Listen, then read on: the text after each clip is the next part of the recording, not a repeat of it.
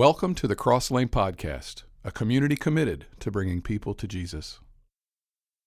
We are in a series called Light in the Darkness. We've been looking at the seven statements of Jesus from the cross. He makes seven statements on the cross, and it's going to lead us right up to Easter.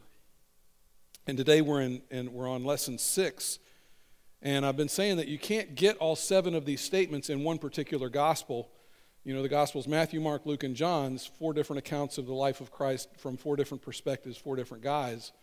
You can't just go to one gospel and find all seven statements. You have to kind of go out to different ones, and eventually you will, you will collect all seven of those statements. We call that harmonizing the gospels.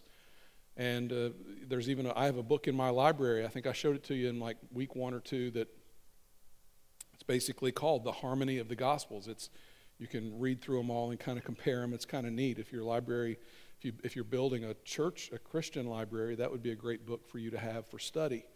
Um, we've, been, we've been operating in this series on the premise that these seven statements of Jesus aren't just statements. You know, he didn't just make these for his health. He's not just up there spouting off the first thing that comes to mind, like, you know, a, a, a, that you might think that a dying person, especially under his circumstances, I mean, you you would understand if somebody going through a crucifixion almost started talking out of their mind and just started saying, you know, weird stuff or whatever. But that's not what Jesus does. He's he's not just making statements saying the first thing that comes to mind. He's making statements with a purpose.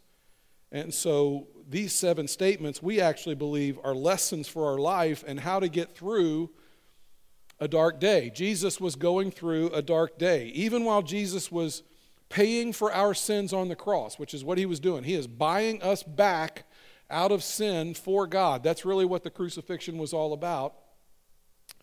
And he's still teaching us even as he is hanging on the cross. Now, we call it Good Friday. It was good for us because, from a spiritual standpoint, we are forgiven. You know, we, our sins get forgiven on the cross. It's a, it's a wonderful, beautiful thing spiritually from that standpoint. But if, if you're physically or spiritually, Jesus on that day, uh, it's not a good day. It's a horrible day. Uh, there's suffering and pain, the likes of which most of us will ever will never know. There's a humiliation and a rejection that comes along with a, a crucifixion that we will likely ever know, and it was a horrible day for Jesus. Our, our, anchor verse for this series is it comes out of Hebrews chapter 12, and I'm going to read this to you in the message. You probably are familiar with it in the NIV or maybe the New American Standard, and you're used to hearing the, the, the phrase, the author and perfecter of our faith. If you've ever heard that phrase, this is that passage, although it'll read a little differently in the message. It says, Keep your eyes on Jesus, who both began and finished this race we're in. Study how he did it. Jesus didn't just come to live 33 years on the earth uh, to die for us, although that's a great thing.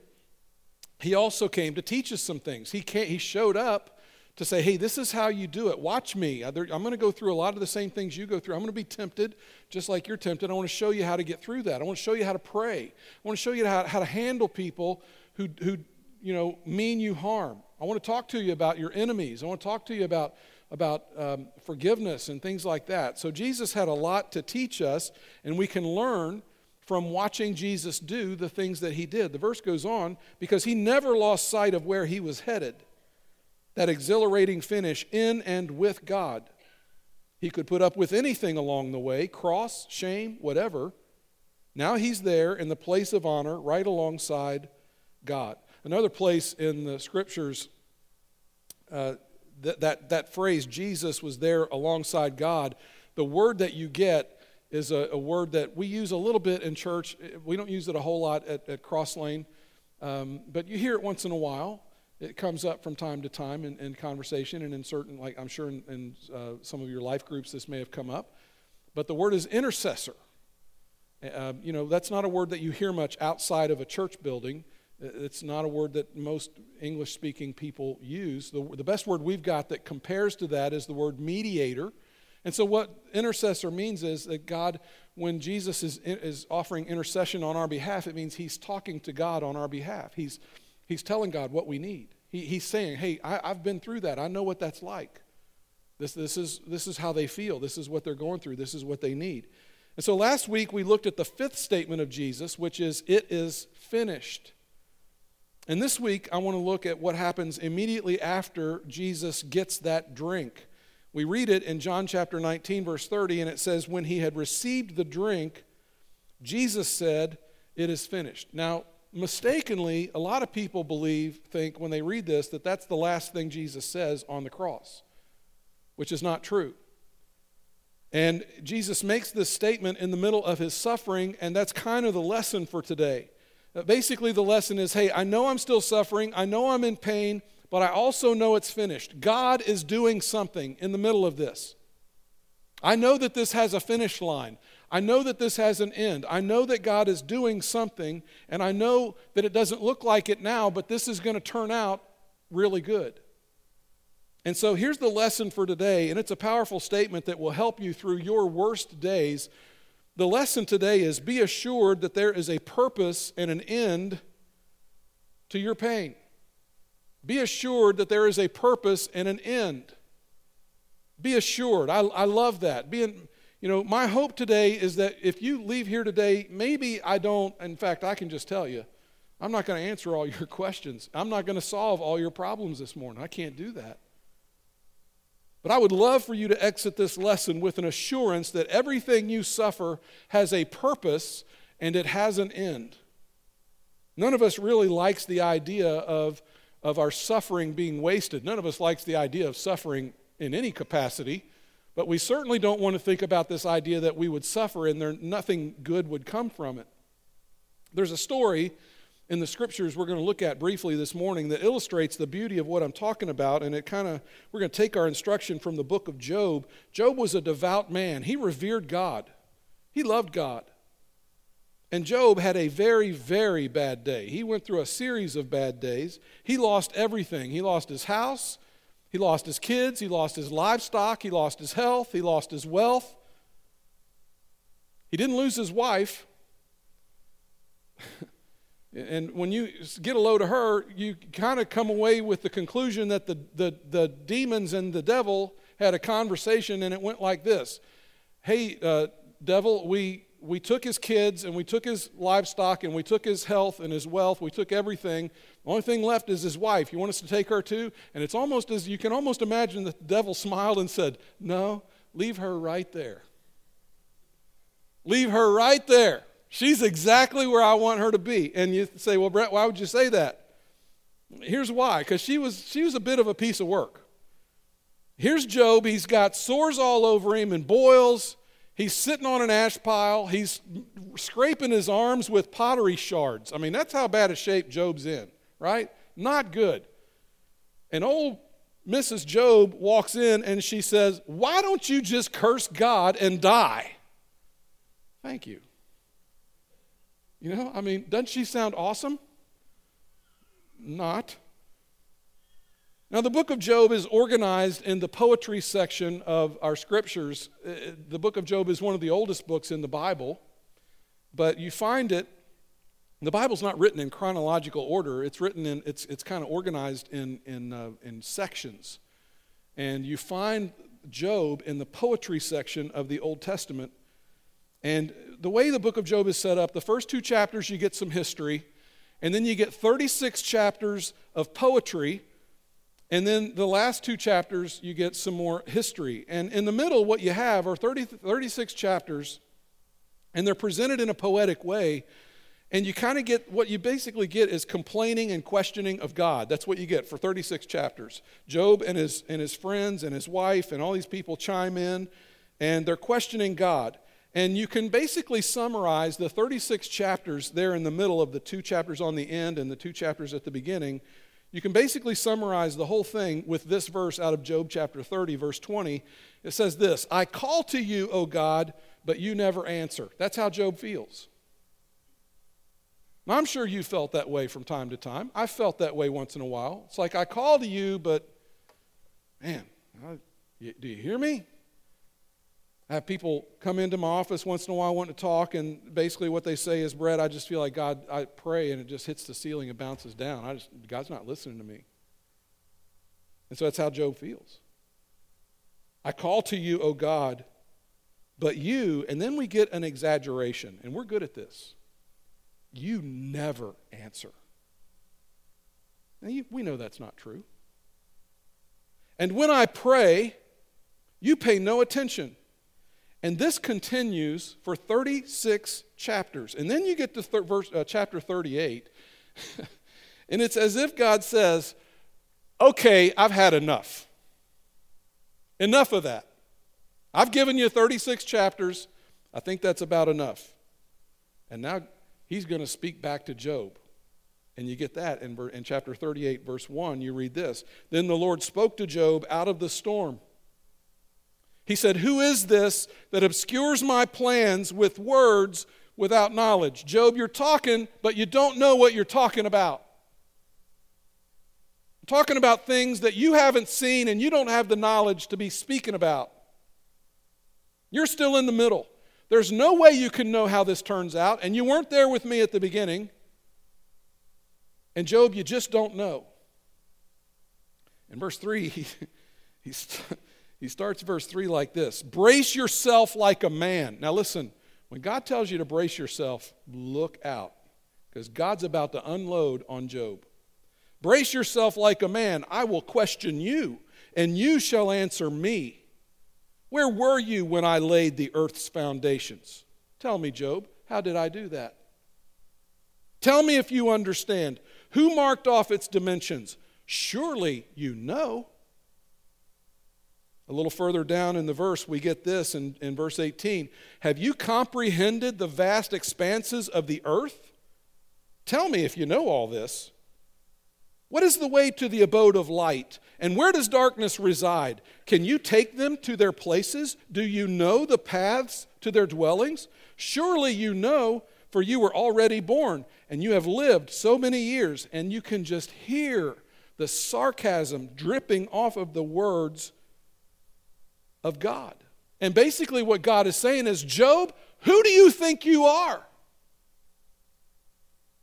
And so, Job does what we all end up doing one way or the other. And whether you believe in God and you follow Jesus or you don't, Job is going to end up at a place that we're all going to end up, and that is to a place where we realize we don't know what we don't know. There's an awful lot we don't know. Job answers in chapter 40. We pick it up in verse 3, verse 4. I am unworthy. How can I reply to you? I put my hand over my mouth. And there just are some things that we learn, things that all of us need to know. First and foremost is this we don't know.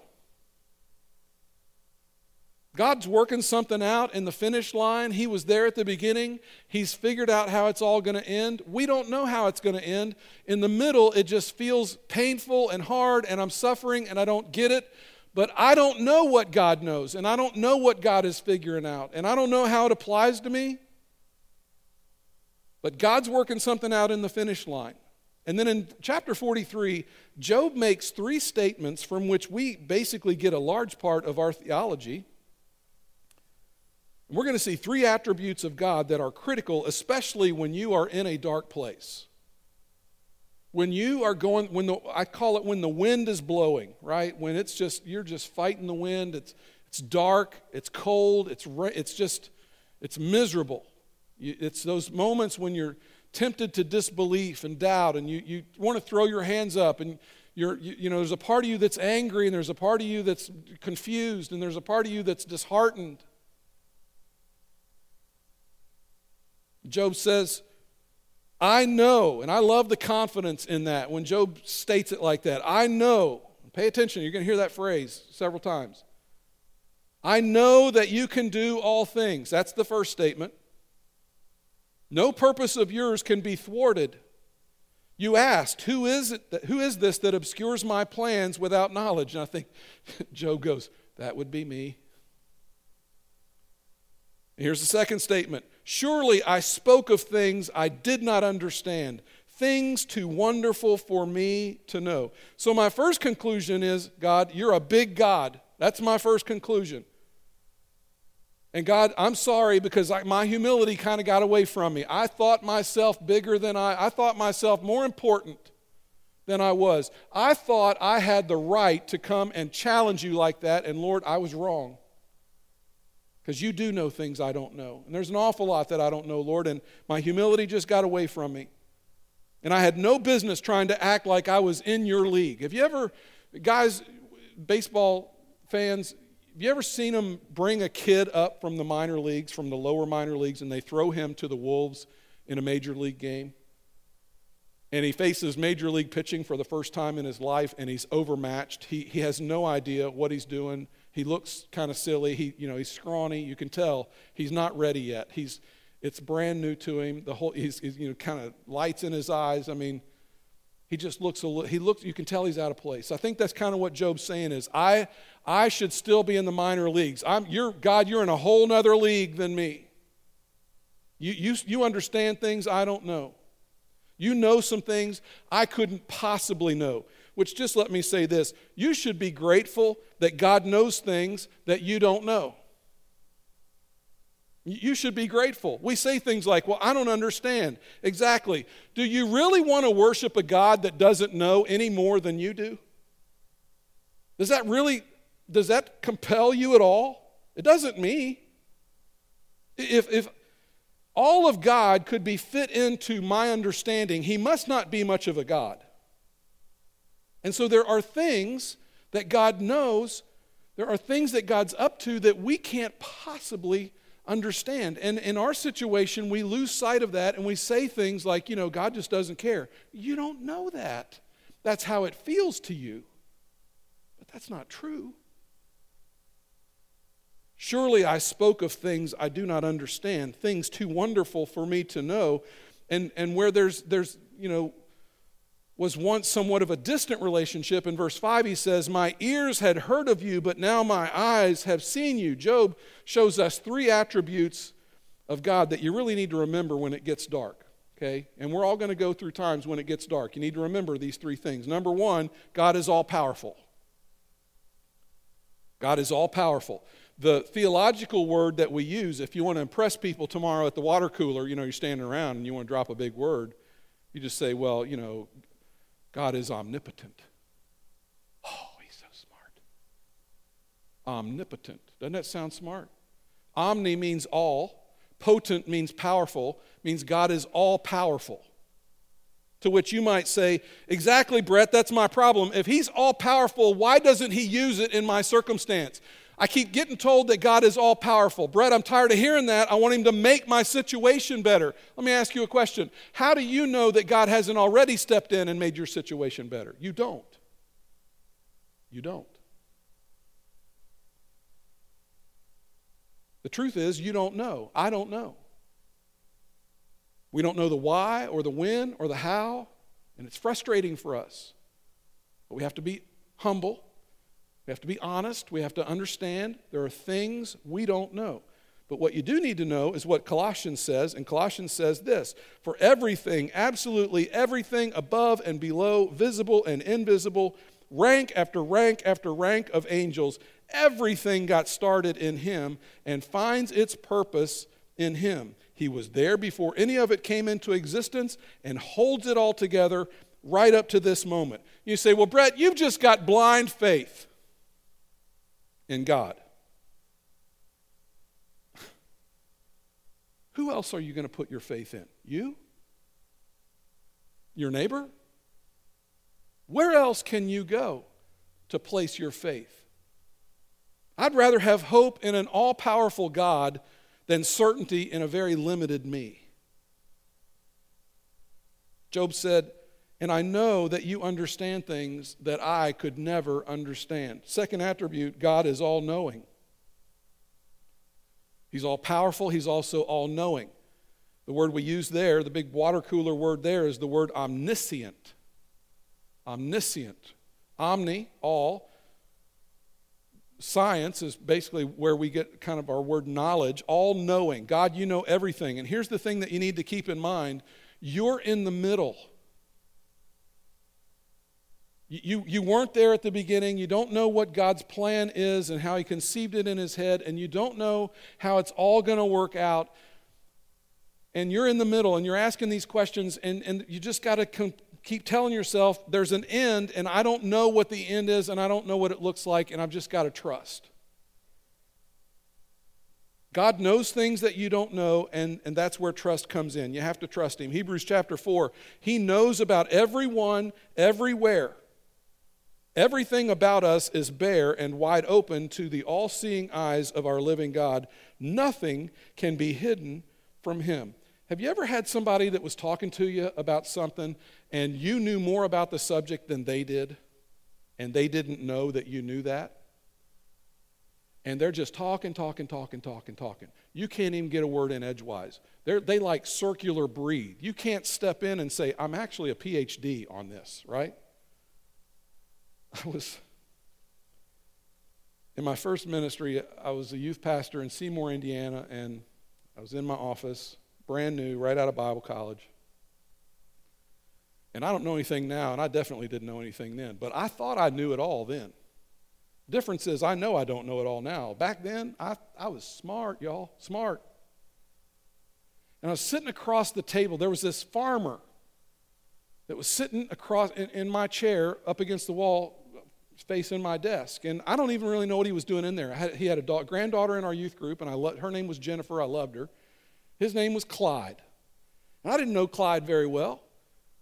But, and I, I'm, I, to this day, I don't really, he had no business being in my office, but he was there and he was talking to me. So I'm like, well, all right, we're going to have a conversation. So we're talking. And as I've always done, I try to stay read up on a lot of different things so that I can have a conversation with you about finance or government or politics or sports or, you know, technology or travel. I mean, I try to read a lot of different things and, and just kind of stay informed. And so the subject turned to aeronautics, flight, aerodynamics, and airplanes. Well, I had read some articles. I got it. Well, we're talking along, and I'm just waxing eloquent for Clyde. And then he dropped the bomb. Well, Brett, I was actually a, a Navy fighter pilot. What? Why didn't you stop me? Do you know how stupid I felt in that moment? You ever had somebody talking to you, and if they knew that you know what you know, they would think to themselves, I am an idiot. God knows what you don't know. And sometimes when we're talking to God, that's what it sounds like. I think God wants to just look at us and say, Would you shut up? You don't know what you're talking about. You don't know about this, okay? Just, I know you think you do, but you don't. And that is why you never need to be afraid to trust an unknown future to an all knowing God. He knows. And then Job said this I heard you with my ears, but now I have this up close and personal, seeing you with my own eyes kind of relationship. So God is all powerful, God is all knowing. We come to the third attribute of God God is ever present. Ever present. The word we use is omnipresent. Omni, all present means He is here. Hebrews chapter 13. Never will I leave you, never will I forsake you. So we say with confidence, The Lord is my helper. I will not be afraid. What can mere mortals do to me? If God is with me, I'm going to be all right. I heard a preacher one time ask this question, great question. If you knew beyond a shadow of a doubt that God is with you, if you knew that beyond a shadow of a doubt, God is with you, is there anything you would not attempt in His name? Is there anything you would not try to do if you knew that God was with you? I have been through more than one like you. I've been through more than one difficult valley in my life. I've gone through some valleys that were pretty dark. Usually they're of my own making. but I've been in some pretty dark places and, and uh, you know, places where there was very little light, the wind is really strong. And occasionally I've gone through those times and I've, I've kind of run from God. I try not to do that. I try to run to God when I'm in those situations. That's a you know, sometimes it's a roll of the dice for us whether we're going to do the right thing or the wrong thing. But I try to run to God and go to God and be honest with Him and just say, God, I need your help. And instead of getting mad at God, I usually try to run to Him. And I ran to Him, I've run to Him through, throughout. And I've, I, what, what I've, I've basically said, God, I need you. I'm confused and I'm, I'm angry and I'm afraid and I'm frustrated. And God, if I'm totally honest, I'm wrong. And I was led to this passage of Scripture, and if you were to walk into my home office, I have an office here and I have one at the house. If you were to walk into my home office, you would see this on a plaque in my home office. It's Exodus 14 14. The Lord will fight for you. You need only to be still. And that verse has come to mean an awful lot to me. The Lord will fight for you. You need only to be still. God is with you. I want to drive that point home to you real quick. I'm going to read you several passages of Scripture. This is like machine gun rapid fire, but I just want you to pick up a theme here. God is with you. Psalm 46 God is our refuge and strength, an ever present help in trouble. Psalm 139 If I go up to the heavens, you are there. If I make my bed in the depths, you are there. Isaiah 43 When you pass through the waters, I will be with you. Do not be afraid, for I am with you. Picking up a theme here, pattern. Jeremiah 1, verse 8 Do not be afraid of them, for I am with you and will rescue you, declares the Lord. Skip down to verse 19 of that chapter. They will fight against you, but will not overcome you, for I am with you and will rescue you, declares the Lord. Well, but Brett, that's Old Testament. That's Old Testament. Okay. All right. Jesus said, I am with you always even to the end of the age. Let me tell you this when I know God is with me, I can face what's against me. When we're done today, I'm not really trying so much to give you answers as I am trying to give you assurance. You got to leave here today understanding I don't get it, but I, I get this God's powerful, He's all knowing, and He's with me. I grew up you've heard me say this. I grew up in church. I don't ever remember not going to church. So my, my faith heritage is growing up hearing the hymns. And like you, I have some favorite hymns. Um, and some of my favorite hymns, like probably like you, were penned by one of the greatest hymn writers of all time. Her name is Fanny Crosby. Fanny Crosby lived to be 95 years old, and all but of all, of that 95 years, except for six weeks, Fanny was blind. At six weeks old, there was something wrong with her eyes, and a doctor put a paste on her eyes, thinking that he was healing her, and in fact, it was a mistake, and it would blind her for the rest of her life. And she dies at 95 years of age. Her most famous hymn is the hymn Blessed Assurance. It's one of my favorites. It's a song about the fact that no matter what, Jesus has it in hand. Blessed assurance, Jesus is mine. Oh, what a foretaste of glory divine. Heir of salvation, purchase of God, born of his spirit, washed in his blood. This is my story. This is my song. Praising my Savior all the day long. This is my story. This is my song. Praising my Savior all the day long. How many of you were singing along with me? I know that my God has this. I'm assured. I want you to leave here today with some things that you know for sure. I want you to leave with a blessed assurance. Paul said this I am suffering, yet this is no cause for shame because, and gonna, there's another hymn here, you're going to recognize a hymn. I know whom I have believed, and am convinced that he is able to guard what I have entrusted to him until that day. Do you hear the hymn? Many of you are singing along, right? It is finished. God has this. God has me. There is a purpose to all of this, and there will be an end to all of this. This, I say this to you all the time. I know I do. But it's one of the truest things I can say to you. The sun will shine again. If you're going through a dark place, I'm just telling you, hold on. The sun is going to shine again. I don't know exactly when, but you're going to look up one day and you're going to realize the sun's shining. Oh, this feels good. I want to leave you today with four statements that I think, if you made these statements on a daily basis, it would really help you. You say, Brett, how do I apply the messages that you, you're giving me? How do I apply today's message? say these as a declaration. I've given you a piece of paper. Hopefully, you're taking notes. Take this home and just give, give yourself five minutes. Read a little scripture, get this little paper out, and say these four things to yourself over and over again. And you're thinking right now, he's got four more points. it goes fast, okay? Trust me. We're almost done. I want you to say these over and over this week. Just every day, get your paper out and just say these four things over and over. Four statements that I know. Number one, I know that God loves me. I know that God loves me. I know it. I, I tell you this all the time. It's, it, you know, you guys write me emails and you're like, Brett, one of the sweetest things you ever say to us is that, that thing when you tell us that God's crazy about us.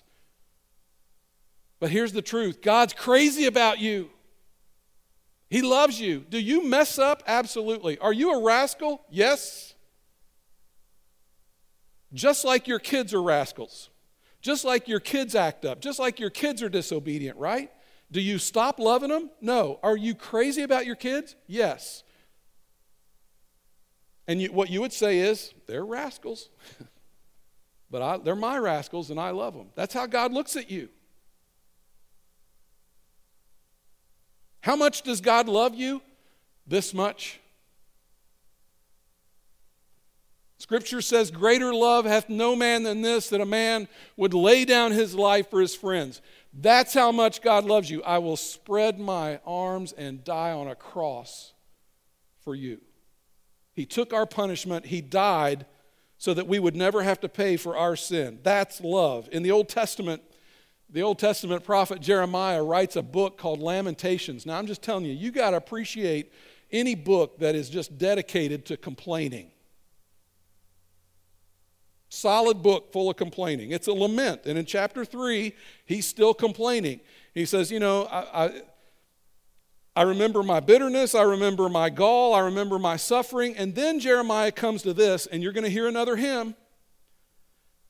Yet this I call to mind, and therefore I have hope. Because of the Lord's great love, we are not consumed. Get ready. For his compassions never fail. They are new every morning. Great is your faithfulness. Can you hear it? I got to remember God loves me. Secondly, I know that God wants what is best for me. Some people don't have the right picture of God. Some people see God as Santa Claus. Some people see God as the Wizard of Oz. Some people see God as the Grinch. Some people see God as some mean God. That's not who God is at all. Paul said this in Romans What shall we say about such wonderful things as these? If God is for us, who can ever be against us? Since he did not spare even his own son, but gave him up for us all, won't he also give us everything else?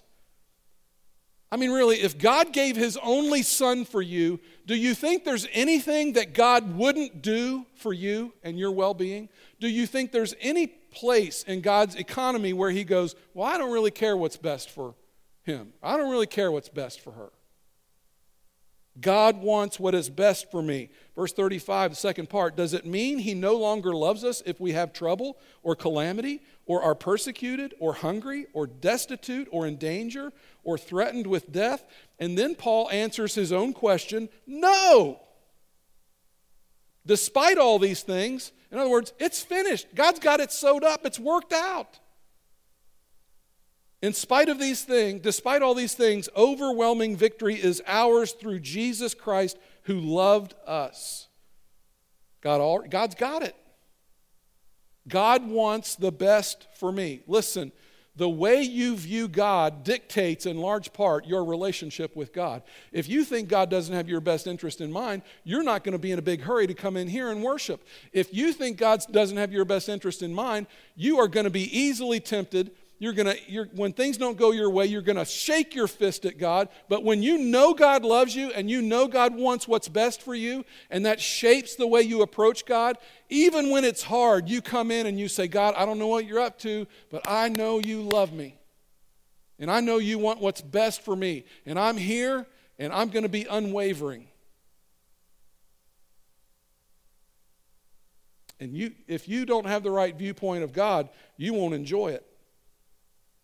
It'll spoil everything in your life. But you'll love it when you know that He is good. So He loves me. He wants what's best for me. Number three, I know that God has a plan for me. God is at work in ways I cannot see. God has used my worst days to prepare me for my best days. There is no question in my mind about that. There have been days that I have been able to help somebody, and I've walked away with a smile because I knew that God built that into me on a day that I probably was questioning, like, God, what are you doing? I, this is hard. I don't like this.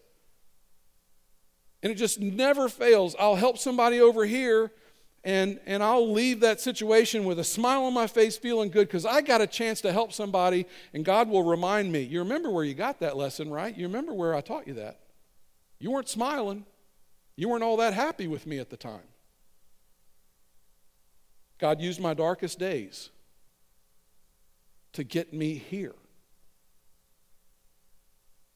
It's like an eaglet in a nest. I don't know if you know this or not, but you know, eagles have these eaglets and when they're expecting and they know these eggs are coming and they know these babies are coming, they get their nest all ready and they build this bulletproof, big, huge eagle's nest, and they, you know, it's, I mean, you couldn't, they're indestructible, and they, they fit it with down feathers, and they go find soft, you know, cushy things out in the fields that they can bring and make it nice and soft for these babies when they're born. And, and for the longest time, the eaglets, you know, they're, they're in this bulletproof thing, kind of down, hunkered against the wind, and if it rains, mama spreads her wings over, and it's pretty cushy for the eaglet. Like, it's, it's a, you know, it's a good gig.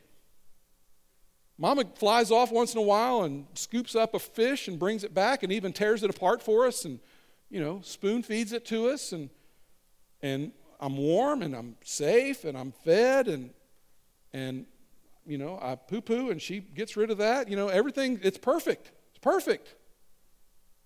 Why would I leave that? Sounds like some of our kids, doesn't it? Why, why would I leave? It's perfect. This is what a gig this is. But there comes a point where, where Mama Eagle is just like you and me. Like, you got to go, okay? It's time. And so, what she does, because they're not leaving on their own, so what she does is she starts removing the down. She starts taking the soft stuff away. And pretty soon, all that's left are sticks. And pretty soon, you know, the eaglets are moving around in the nest and they're like, ouch, that, that, this isn't comfortable anymore and they're getting bigger and they don't fit. And there comes a point where the eaglet says, Hey, I got to go. And out they go. What you think is terrible, God is using to get you to some place or something that He has always envisioned for you. That is absolutely the reason I am in Terre Haute, Indiana today. God used something terrible to make me so uncomfortable, to get me to move, to take a step that I probably wouldn't have normally made. And because of that, this is where I, I have ended up. And I, at the time, I would have never thought that ministry was something that I was ever going to be doing. I thought my days of ministry were over. And God said, No, they're not over you got to, we're going to jab you with some sticks first. Okay? Because we got to get you where I, I've got something for you. God has a plan for you. Listen, God doesn't just have plans for preachers. Okay? God doesn't just call preachers, He calls everybody. What is God's plan for you? That's what you're trying to figure out. God, what I want you to understand is God has a plan for you. You just need to know that whatever you're going through, it's a part of the plan. Well, Brett, I don't like this part of the plan. I get it. I know. I wish I could take it away. Believe me, I, there's times I talk to you, I love you so much. I wish I could take the pain away, and I can't. And if I love you, can you imagine how God loves you and He watches you go through something? And He knows it's painful and He knows it's hard, but He also knows that there's more coming. There's, there's an end to it, there's a purpose to it. And he, he, he looks down on us. He goes, I know they don't get it. I know, and I know they're probably mad at me and they're questioning and they're upset. I know, but if they could just see the end, they could just know what, what I know. Jeremiah 29, for the, I know the plans I have for you, declares the Lord, plans to prosper you and not to harm you, plans to give you hope and a future. Some of you, that's your favorite verse. And I'm just going to tell you this morning you need to live like it, you need to act like it. God's got a plan for your life. He loves me. He wants what's best for me. He has a plan for me. Number four, I know that God will bring me through. 2 Timothy verse, chapter 4, verse 18 The Lord will rescue me from every evil attack and will bring me safely to his heavenly kingdom. And Paul would say, Well, God, which is it? Are you going to rescue me or are you going to bring me into the kingdom? Are you going to rescue me or do I die? And God says, Yes. yeah. Either way, you're a winner. Sometimes here on earth, we go through things and God rescues us and He brings us through it. Sometimes we go through things and it gets really dark and the lights go out and we go home.